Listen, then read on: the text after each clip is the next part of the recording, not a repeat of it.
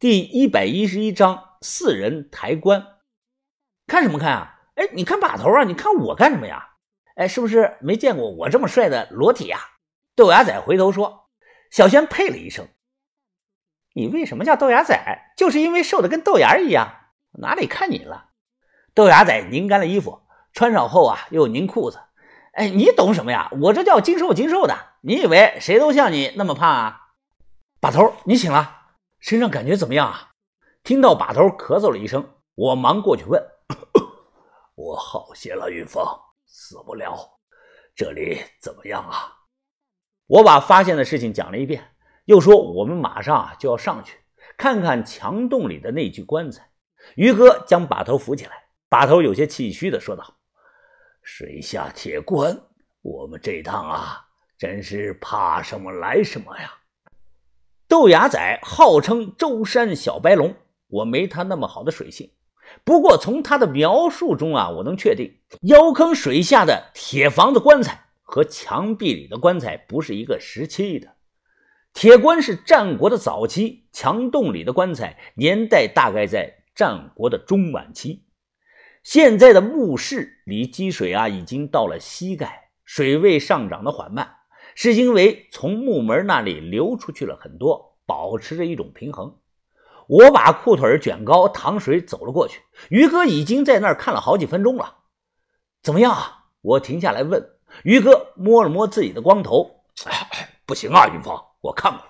你看这墙上光的连个坑都没有，这可不止三米啊，这起码得四米多。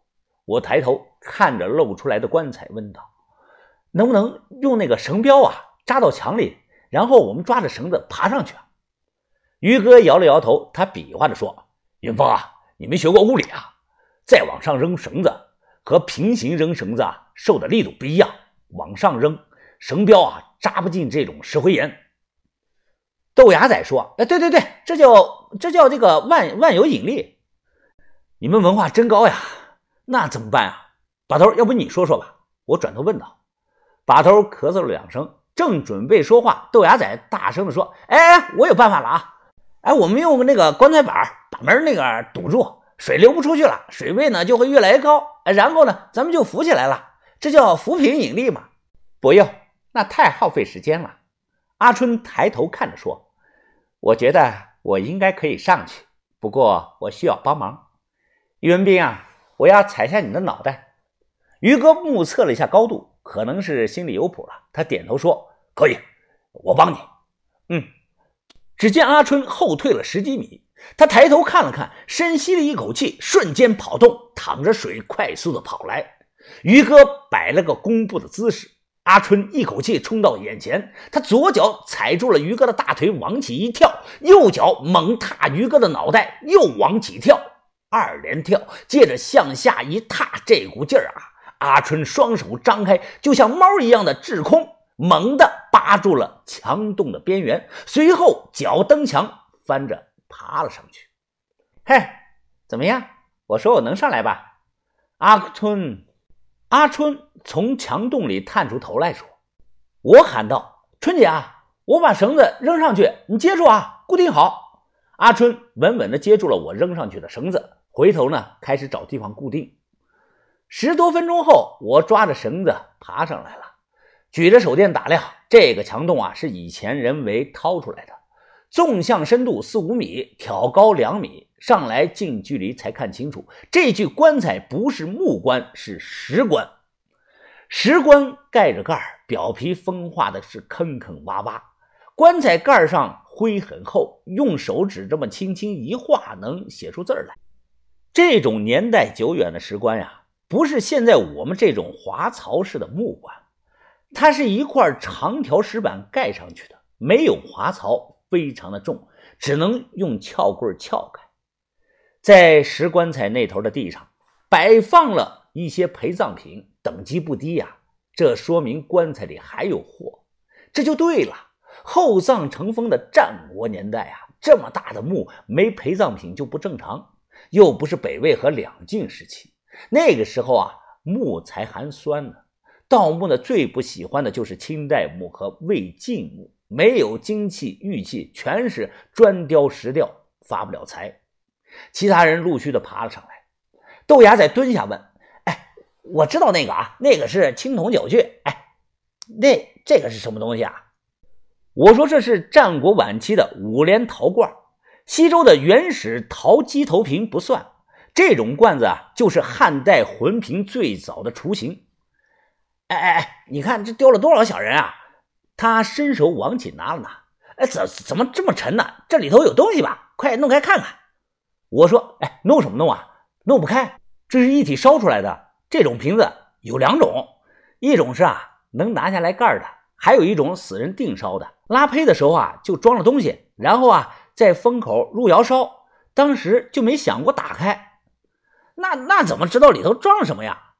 你管它装什么呀？可能是粮食种子，也有可能是死人的头发、指甲、一件衣服等等。先别管这个了，牙仔，铲子呢？撬石棺用。”铲子在我手里，于哥说道。我走到洞口边缘，冲着下喊：“小轩，你在下面照顾好把头啊！”我知道了，小轩喊道。从于哥的手里拿过来，我把旋风铲翻过来，找缝隙插到了石板下，然后我伸手往下按了按，没按动太重。照着点阿春帮忙打着手电，于哥、我、豆芽仔，我们三个人一起发力。盖着的石板动了，石头与石头间啊传出来刺耳的摩擦声，沉重的石板一点一点被我们撬动了。摆了下头灯，我探头朝关内看去，这里地势高，没进水，关内干燥。首先看到了一些烂成渣渣的条状物，这些堆积的条状物啊，很厚的一层，可能是以前的丝织品。风化了，手一碰就碎，根本拿不起来。扒拉开这些东西啊，我看到了一些巴掌大小的玉璧、玉璜、手指玉环、玉片子，玉质上等啊。尤其是两片古丁纹的玉璧，因为石棺啊没沾土、没进水，所以玉璧上一点沁色也没有。我用袖子擦了擦，看着跟两天前新做出来的一样，水汪汪、油润润。自然的氧化包浆，让人看了不敢相信这是两千多年的东西啊！那儿、那儿、那儿还有一个豆芽仔，神情激动啊！他拿着铲子翻来翻去，几乎没几秒钟就能捡到一件。要知道啊，入土的高古玉没有沁色的很少，有沁色的在以前都认为是二等品。现在有闲钱玩收藏的人啊越来越多，慢慢的就把那种满身土沁水沁的高古玉炒了起来，全民收藏啊！我们不到他们收藏什么呢？相信我，这类东西啊没有传世品，不要听人吹牛逼，全是从死人的棺材里摸出来的。我把东西装在了兜里，打着手电仔细的翻找，看看能不能找到什么铜印章或者是玉印章。在棺材出现的印章啊，都是随身印。战国时期啊，还没有墓志铭出现。墓志铭最早出现在汉代的早期，流行在宋代，那是墓主人的身份证。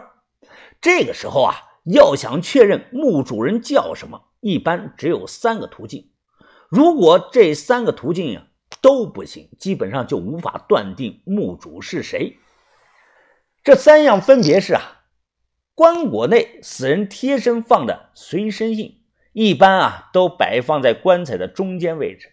这种随身印啊都有眼儿，能系绳子挂在腰上。还有青铜器上刻的铭文。最后就是能保存下来的竹简记录。只有南方泡在水里的那种墓啊，竹简才有千分之几的概率能保存下来。长沙的马王堆竹简，湖北的。云梦睡虎竹简全都在南方。我带着头灯翻了半天，愣是没有看到随身印。墓主人的骨头啊，也没翻到。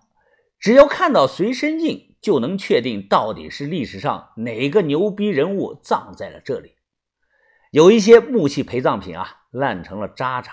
于哥在那儿是摸来摸去，他突然让我看，问我这是什么。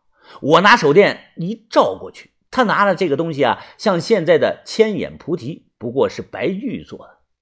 我告诉他：“于哥，你手里拿的是钢塞，也叫巧珠。奇怪啊，有这个东西，说明这个棺材里躺过尸体才对啊！